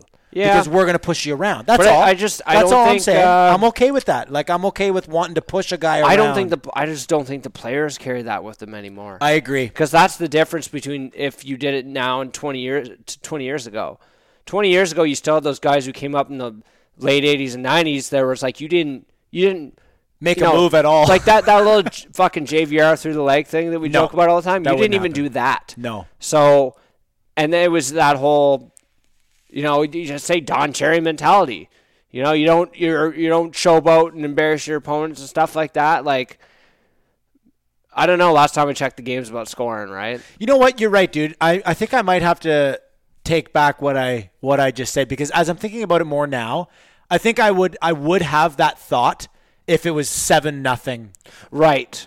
and you right. pulled that off. And like you're, it's a terrible night, and the Everything's other team's going giving up. in. Yeah, so there, there, I, I think there's a sportsmanship aspect Yeah. to it there. if you score another goal, that's fine, but it doesn't need to be that. Yeah, and at the end of the day, though, it's like um, I, I, I do put some blame on the, the defending team. Of course. They gave they gave him time and space to do that. Yeah. Will another team give him that time and space? Probably not. Not after seeing that. they don't want to you're look right. like they don't want to be on that highlight reel the rest of their lives. And my biggest complaint with Tortorella's point of view is like what I just said. The game was not seven nothing. I think it was either one nothing or one one. Like it was, it was a, a- an important time in the game. Mm-hmm. Yeah. they scored a goal. So my thing is what I just said. They scored a goal. Okay, Y- y- I don't understand how any play, any play at all that results with the puck going into the net and it's two to one you guys now. Like, why is any play that results in a goal being scored not good? right. How could any goal scoring play not be good? Right. Unless we're talking about a rule was implemented where you're allowed to catch it and throw it in the fucking net. Yeah, Well, where- that's bad. If it's you know? within the rules, and like I'm never going to wag my finger at somebody for finding an innov- innovative way to score. a niche legal way to score. Exactly, and honestly, it's the way things are moving. There's, uh, you know, you can't outlaw it. So because we don't have these, where I guess maybe we have less and less of these kind of unwritten codes or rules about hockey. Or hockey's not run by guys who punch you in the face anymore. That it allows for this stuff to flourish. All right, so let me ask you then. Um, do you think today, December 20th, 2021, ones and twos and zeros are wild on the board today?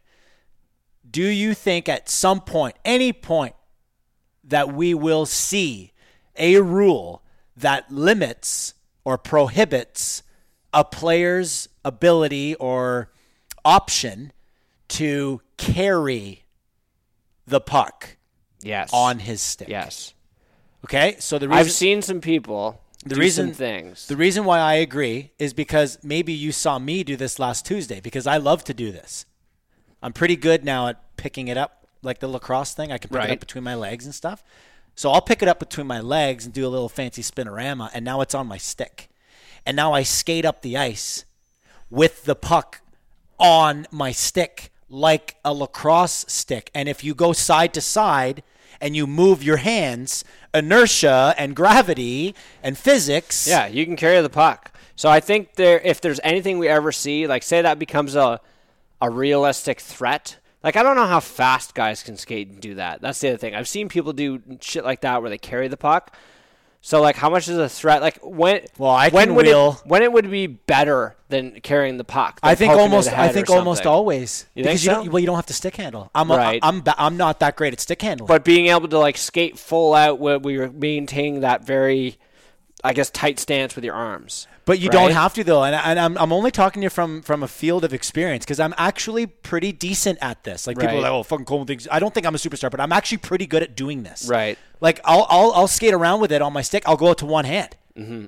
and then I'll do a quick little spin, and I'll, oh, it fell off. But it's pretty good. Like Yeah. once you get moving, it's actually not that hard to keep it on the blade of your stick. Yeah. So at some point, I think it becomes easier to pick that thing up and wheel around because now I can have a full think- length of my hockey stick for protection. Right. I think the problem is is that it just becomes it, it's probably harder to defend at the end of the day. What do you mean? It's just hard like it, it'd be harder for you to depe defend as opposed to stick handling. What do you mean by defend? I think cuz you're limited in your range of motion. Yeah, yeah. So, but you're saying it would be harder Like to defend the play- puck. Oh, oh, like sorry. while you're while you have the puck, sorry, like I thought, you, I defend thought you from- meant like defend against me. defend the puck from a defender. from. Yeah, yeah. You're right. Because one little knock and it's falling. off. Exactly. That- no, you, that's you've true. completely lost control, and also your ability to change direction. But in some cir- cir- circumstances, like I think we will see that come into come into effect because Yeah. in some circumstances now all of a sudden you're picking the puck 'Cause up if guys and are you're, carrying it up- you're, you're throwing it like a lacrosse Yeah. ball and it can bounce and fucking go top cheese. Yeah. like If anything, I could see like being a limit as to how long you can hold the pi- puck. almost on like your stick. closing your hand on it now is a penalty. yeah, right? like how long can you hold the puck in the air on your stick for?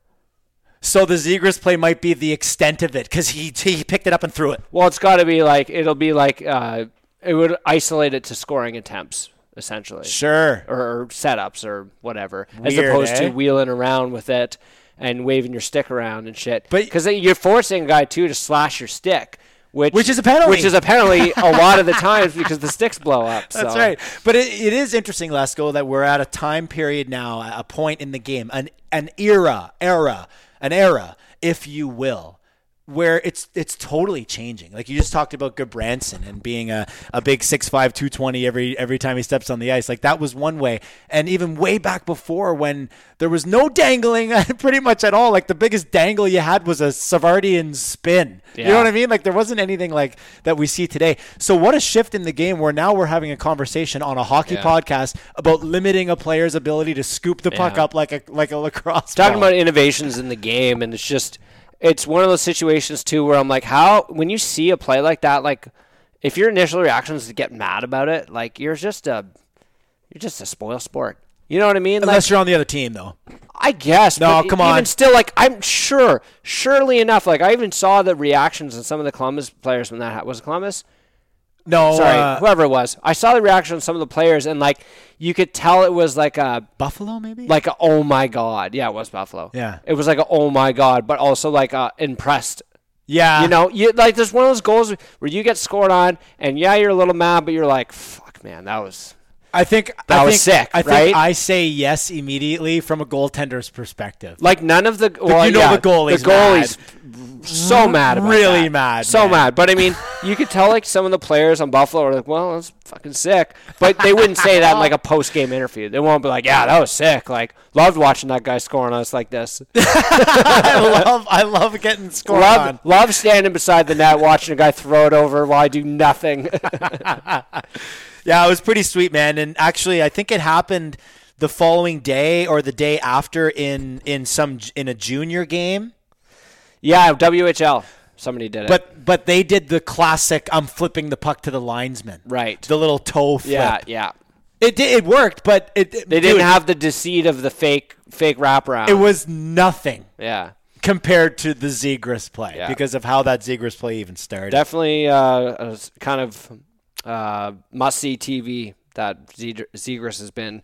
Uh, it kind of started with the World Juniors last year and, and so much. I, here. w- I would have loved to have clipped some of that, like the Zegras goal, you know, maybe follow it up with Tortorella dropping his dinosaur bomb all over everybody. But unfortunately, when I came home today, I discovered that my puppy Gus had decided to absolutely wreak havoc in the house. Puppy Multi- life, eh? Multiple chewed items, multiple dumps and peas. So it was pretty. Uh, it wasn't great. And then you caught me. You pulled in. First thing I told you, I was in a terrible mood.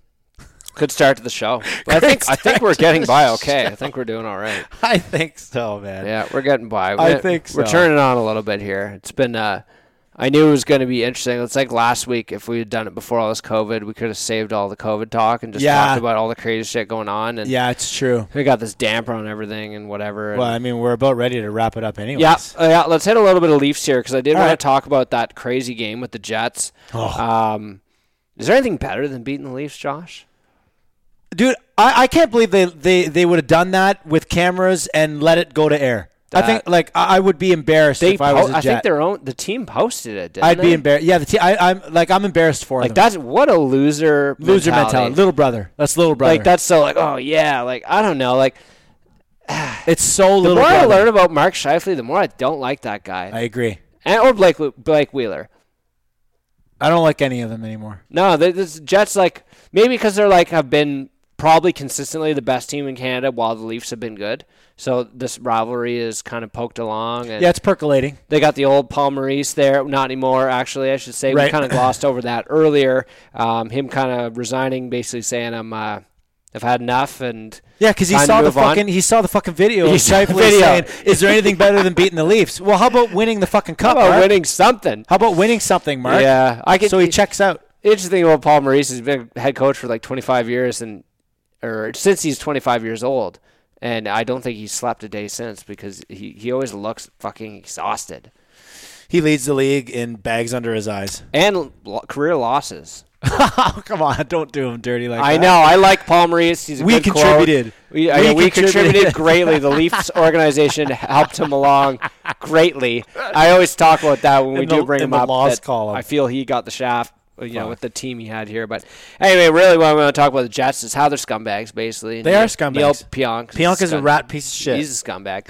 Now, something interesting about this. Oh, I guess the most interesting thing is not only that Jason Spezza got suspended for six games, and we can agree we knew he was getting suspended, right? Yes, I of figured course. three men, right? Well, three max. three max. Yeah, I, was, somewhere between like I was two between and three four. and four. So two and five. four. Five, eh? Really? I, th- you know, I, I thought, and and it was a little bit of the Zero rap sheet. Come people on. and people were really working that in, right? People were like, "Yeah, there's there's no way he gets a lot because of the rap sheet." Well, they and should that, be. and that's actually why they reduced it. That was a big like paragraph in in Gary Batman's explanation as to why As it- they brought as it, it down should to be. four games. Um, it was interesting because I just didn't see Gary contradicting the uh, Department of Player Safety like that. But had had he even been fined? I don't know. I don't even think he's been fined. I, I knew he had like I think the way they had phrased it was basically that he had no previous infractions or anything. Like I or- think the only thing he ever did was be a part of that huge brawl between the Flyers and the Sens. Yeah, I feel like he And he fought was a really y- he was a young unwilling, guy, yeah. unwilling combatant in that one. It was unwilling. Yeah, I, I thought it was interesting. You know, uh, I uh, we did talk about it on S- on Scuttlebuck when we were on, but like I I liked what Spezza did simply because Loved it. as a fan and a kind of old school one. I I I guess maybe because I would have done it. I would have been that guy to go. I'm hitting Fuck this it. guy right here, no matter what. Don't care how it fo- unfolds. I'm just doing it, right? And that's Yes. pretty much what happened, and that's why he deserved to get suspended. But um, I mean, Pionk's Pionk's fucking dirty, dude. He is dirty. That that that neon sandine, and and let's be honest here. Let's let's let's take it back to the neon sandine. They call that Jason Spezza doesn't start policing the game. No, I mean, I that's agree. a huge fuck up. And I know I know Brad Meyer's name's getting thrown around a lot. A lot of people harken back to game two, 2018 playoffs against Boston, where Nas right. took matters into his own hand. Yeah. Um, but there was another official. In Yeah, that of course, game. yeah. So like I, I know everyone's yelling, screaming, Bradmeyer, Ba- Bradmeyer, this and that, but there's two fucking officials out there. Yeah. Either And- one of them could have called it. Neither one of them did. And linesmen can make some decisions on major well, uh, on, penalties. on something that I would have thought warranted a major. Every time major. I see that, you think for sure that what was called on that.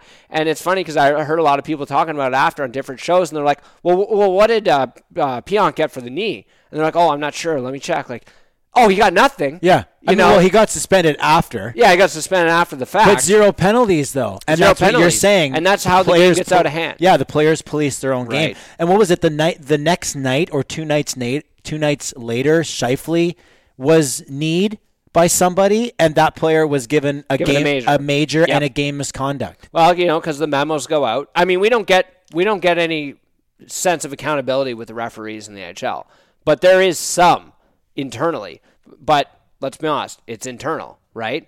Like, But if I mean- there was any level of transparency, you'd think there would be a lot more accountability than there probably is. But like i- the the officiating in the NHL, the officiating in all sports is always scrutinized, as we know, widely, greatly scrutinized. But I feel like, and this is probably only because of my bias, but I feel like the officiating in the NHL has only been getting like worse and worse and worse and worse in terms of being under the microscope Yeah. and in terms of saying you called this but you didn't call that because with our new ability our newfound ability with the computers in It's our all in pockets front of us. we, we can see it every and second we can right see the game management taking place, so- right? but- and when they fuck that up, so why the, these men and i'm sure soon to be women but these these men are paid i'm assuming handsome dollars Mm-hmm. to to do their jobs why don't the officials ever have to field any questions right?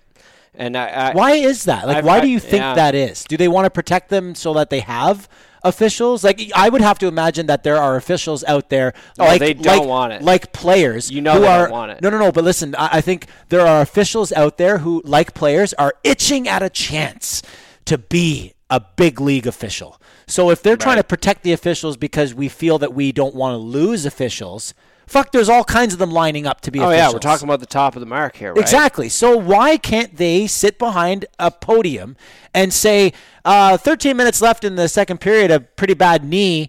Uh, Neil Pionk on Rasmus Sandin. We, we know he didn't return to the game, and MRIs are under underway tomorrow. Um, what did you guys see there? Yeah, I'm not saying that they have to be grilled. Why didn't you call this? Why didn't you call that? But why can't they react real time? Well, just explain what you were thinking in that moment. Yes. Because, like, at least at that point, you can sympathize with them and be like, yeah, okay, like, you didn't see it or whatever. You know what I mean? Like, it's never going to be satisfying to the fans. But say if you're looking at it objectively, you might get something out of there. I think it would be Right. satisfying to the And fans, though. If We- there was any transparency into how the NHL handles this stuff internally, it might make us feel a little bit better.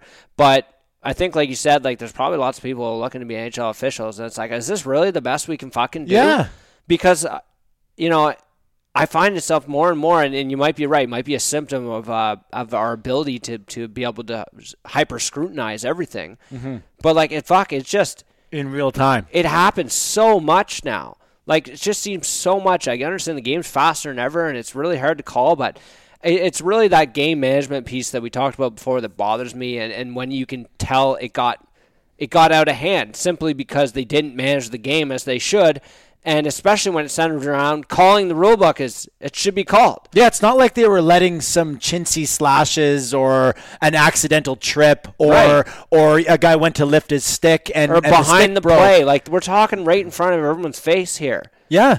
right? so The whole focus was on that play. And that's and that's part of why a big reason why I think Spezza got those games too is the retribution aspect. Yes. because the NHL does not want you policing the game. No. but I think if you're going to punish a guy for policing the game, I want to know what the accountability piece is for the guy who didn't police the game, resulting in you poli- trying to Well, police that, the that- game. that's what I'm saying. Put them on the Right? podium, hold them accountable. something, something, or if the NHL could give us anything, they give us nothing. And- we have no idea what goes on with officials after the game, next day, internally. Like we don't know anything. No. and that, and you fuck, you could draw parallels to how the NHL treats officials, to how they treat everything else. Oh, well, we police sexual assault internally. Well, how's that fucking going for you? Yeah, exactly. And I mean, I, I wonder if, as we're talking about it out loud, I'm kind of formulating my own thoughts here. Like, I, I'm wondering if it has anything to do with the fact that if they were to hold them accountable, the officials, I mean, and put them on the podium, then in in a roundabout way they are marketing the official and that's not something that they're interested in we don't we don't want to we don't want to market Yeah. uh, Brad Meyer because I get that, uh, but for whatever reason There's something to be said for giving your fans like, answers the opportunity, and, and, and new fans, the opportunity to understand the game better. yeah Like I feel like hockey has this big like unless you know the game and like you know grew up playing it, you're really at a disadvantage for understanding it. You know, like aren't there so many? And we talk about so many of these th- nuances, unwritten codes, all this kind of stuff. Where if you're a casual spectator, you have no fucking idea what's happening. yeah it's true Oh, even up call. What's that? Yeah, what's you know what I it- mean? what do you Like, mean? Yeah. Yeah. Oh well, you know he, he called four penalties on the Moreau, so he ch- cross checked him in the face. He had to let it go. yeah Like yeah he, What? he had to, he had to let it Yeah, Oh. go and that's and that's you know, I I, I Tim Peel you know I love the NHL and I love hockey, but I hate to trash it, but. I, ha- I have to agree with the people who say that the league will be second rate until they find a way to s- resolve these issues I agree because it it just it's too hard for the for the average individual just to walk in and, and, and have any understanding of what the hell's going on. Imagine if you're trying. You Imagine you watch 20 games in, first time you ever watched the Maple Leafs, and then you saw that, and you're like, what? None of this makes sense. to no you. the only thing A that guy got suspended less for biting someone. yeah yeah Spezza got. Exactly. And I mean the only the the only thing that really makes sense to that casual fan that just walked into the building, got tickets from work or went with a friend or something like that is is goals being scored. Yeah, 'cause that's the Yay. easiest thing to understand. Puck Yeah. went in. Yeah. Yay. the horn's going off. the Everyone's re- going crazy. The stuff in between. I don't but we know. don't but we don't score 12 and 13 goals a game. Yeah. So that that's not, you know, and I will give the Maple Leafs some credit for appealing that suspension though, because I thought it was a waste of time. I didn't think they were getting anywhere. I expected it to be reduced. I thought by one Yeah. game, just I to thought- kind of just to kind of laugh it off. But two games, I was actually I was Yeah. actually a little bit surprised. They must have calculated that they had enough time because a lot of the, the reason why they don't allow this is because they, they make it take so long that it's n- uh, not worth it, right? That's not worth it to appeal these things. You end up sit- you could end up sitting out longer, But why does it take so right? long? Uh, because to discourage appeals, I think really that's the only rationale behind it. If you if you look especially, makes sense. and this is true amongst sports leagues, soccer, hockey, starting from minor hockey all the way to the pros, they don't want you to appeal shit. There's like non-refundable fees for, with, that go with it, and it often takes so long that it isn't worth it. Right. Even if the referee's completely off the wall, you get completely hosed, and you have an argument. It takes too long to make that argument and get the pro. You end up sitting out three games for a one-game suspension and or costing something. you money, Right. or whatever. Right. And and why? Because a reversal embarrasses the NHL to a degree. Yeah, Like agreed. I would say this Spezza one even Agreed. even embarrasses them. yeah, You know, if it, I, at the end of the day, they they assume it means that George Paris and the DOPS is getting their pee pee whacked for it. yeah, man. There's there's still lots. There's lots of room for improvement. Yeah. As we so all is know. COVID going to cheat Matthews out of fifty again? Yeah, Sure looks that way. That's sad. We shouldn't end on a sad note like that. can we end on an angry note? What What are you angry about now? That I think I texted you in my rage. The two on one that they blew dead because it was offside and it was onside by a foot. Oh, yeah, I know how much you like that. It just doesn't make any sense to me, and I'm going to rant about it again. Why are we why are we blowing dead perfectly good plays when we already have the ability to go and look at it? If a goal is scored, we can go and look at it and take the goal away if it was bad. Hey, they still got to make their calls, right? No, they don't. Because that then they're fo- they're forcing their own irrelevancy, right? But they're not irrelevant. They do they, They do drop the puck Yeah, but no, but only on their own terms, though. When they're ready, But hold on, though. It is important for them to be the ones that drop the puck because the referees I know. have to look elsewhere I for know. penalties and stuff. I know. But, like, they drop the puck, they break up scrums and fights. Uh, so you're on robot linesman, like I. No, used to I'm be. not on robot No? linesman. I am on wave everything. Right, I- you're that- on passive linesman, linesmen who care less about getting it right. I just don't want any. I don't want any whistles to be blown. So you on- think on, so an you offside think like play. every like close offsides basically Wave. Liney's being a hero? wave? right? No, I don't think so because you know what, Lesko, I will I will give the official the linesman specifically credit where it's So what due. about after the challenge has already they been make- used? Do they have to change the way they're calling the game? Well, no, I think they just have to change the whole rule and criteria around around Okay. what's a challengeable play and how many times you can challenge Okay. a play. It's just it all brings me back to the worry that I had when they implemented this rule, and I was very vocal about it at the time. And now I'm being proven right, which normally I love to be proven right, but I don't like it Not right in now. this case. I don't like it right now because it's happening. What I was afraid of is happening, and I said that multiple times. We are going to start blowing dead.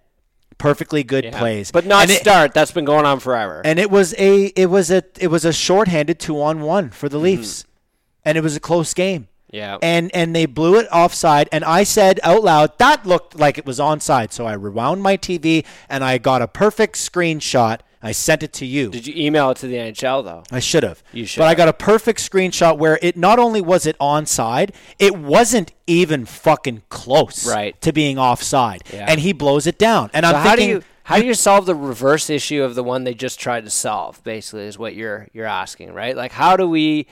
Well, I just said it. Entries are all good. I guess, but then Unless you- it's egregious, dude. Yeah, It has to be egregious. It has to be Matt You- Duchene. You're starting to convince me. You're it has starting, to be Matt you're starting Duchene. to get me to come around. Okay, I'm okay with the linesman blowing down an offside because nobody, nobody, nobody saw Matt Duchene picking his stick up in the offensive zone, and now he has the puck. Okay, but even still, I don't even know if we have to blow that fucking thing down because we can go and look at it. Hey, we could just ban offsides altogether. Actually, I, there is a fairly sizable community Is there really? that would be okay with that because you know what? If you if you want to put a guy cherry picking way down there, you're playing shorthanded. I had this idea like 20 years ago when I started playing NHL, and I couldn't stand my C- CPUs going offside all the time. Turn it off. I turn it off every time. because every they st- time. they still stay on side. Like like their their computer generated to want to stay on side, so you can turn the offsides off. It doesn't mean that they're going to go into the offensive zone. Or am I wrong on that? No, would, like would they I, hang I, out? I would they just hang always out in the found zone? like that AI in the games was so bad that it just like I'm not. I, I found it so frustrating to play to blown down because somebody I does not I had no control over skates over the blue line Right. or gets bumped over the blue line or Right. whatever. Like I, oh god, Like I don't know if I need to go as far as We'd go on saying- for days about I don't that know game. if I need to go as far as to say take off sides like out of the picture or whatever.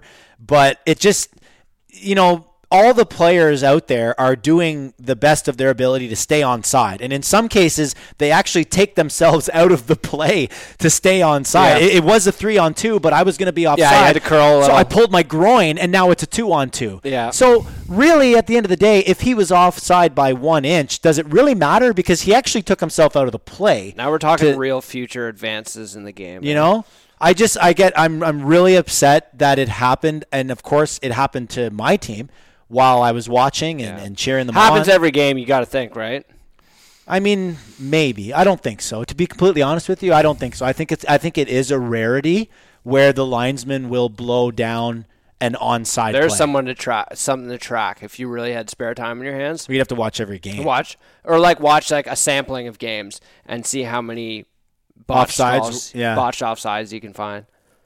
Well, they got the like they have the cameras now on the blue line, so someone has the resource. There's probably somebody who's doing it, like I would I would hope, but again, that's something we don't know about internal accountability. You know, at the you're you're NHL. right though, Lesko, because it would be interesting to know that as of today's date, there have been 47 blown Yeah. Mm-hmm. calls, and by blown I mean like physically they Called blew the that whistle. shouldn't have been. yeah, yeah, Yeah. and that's unfortunate because it ruins the flow of the game.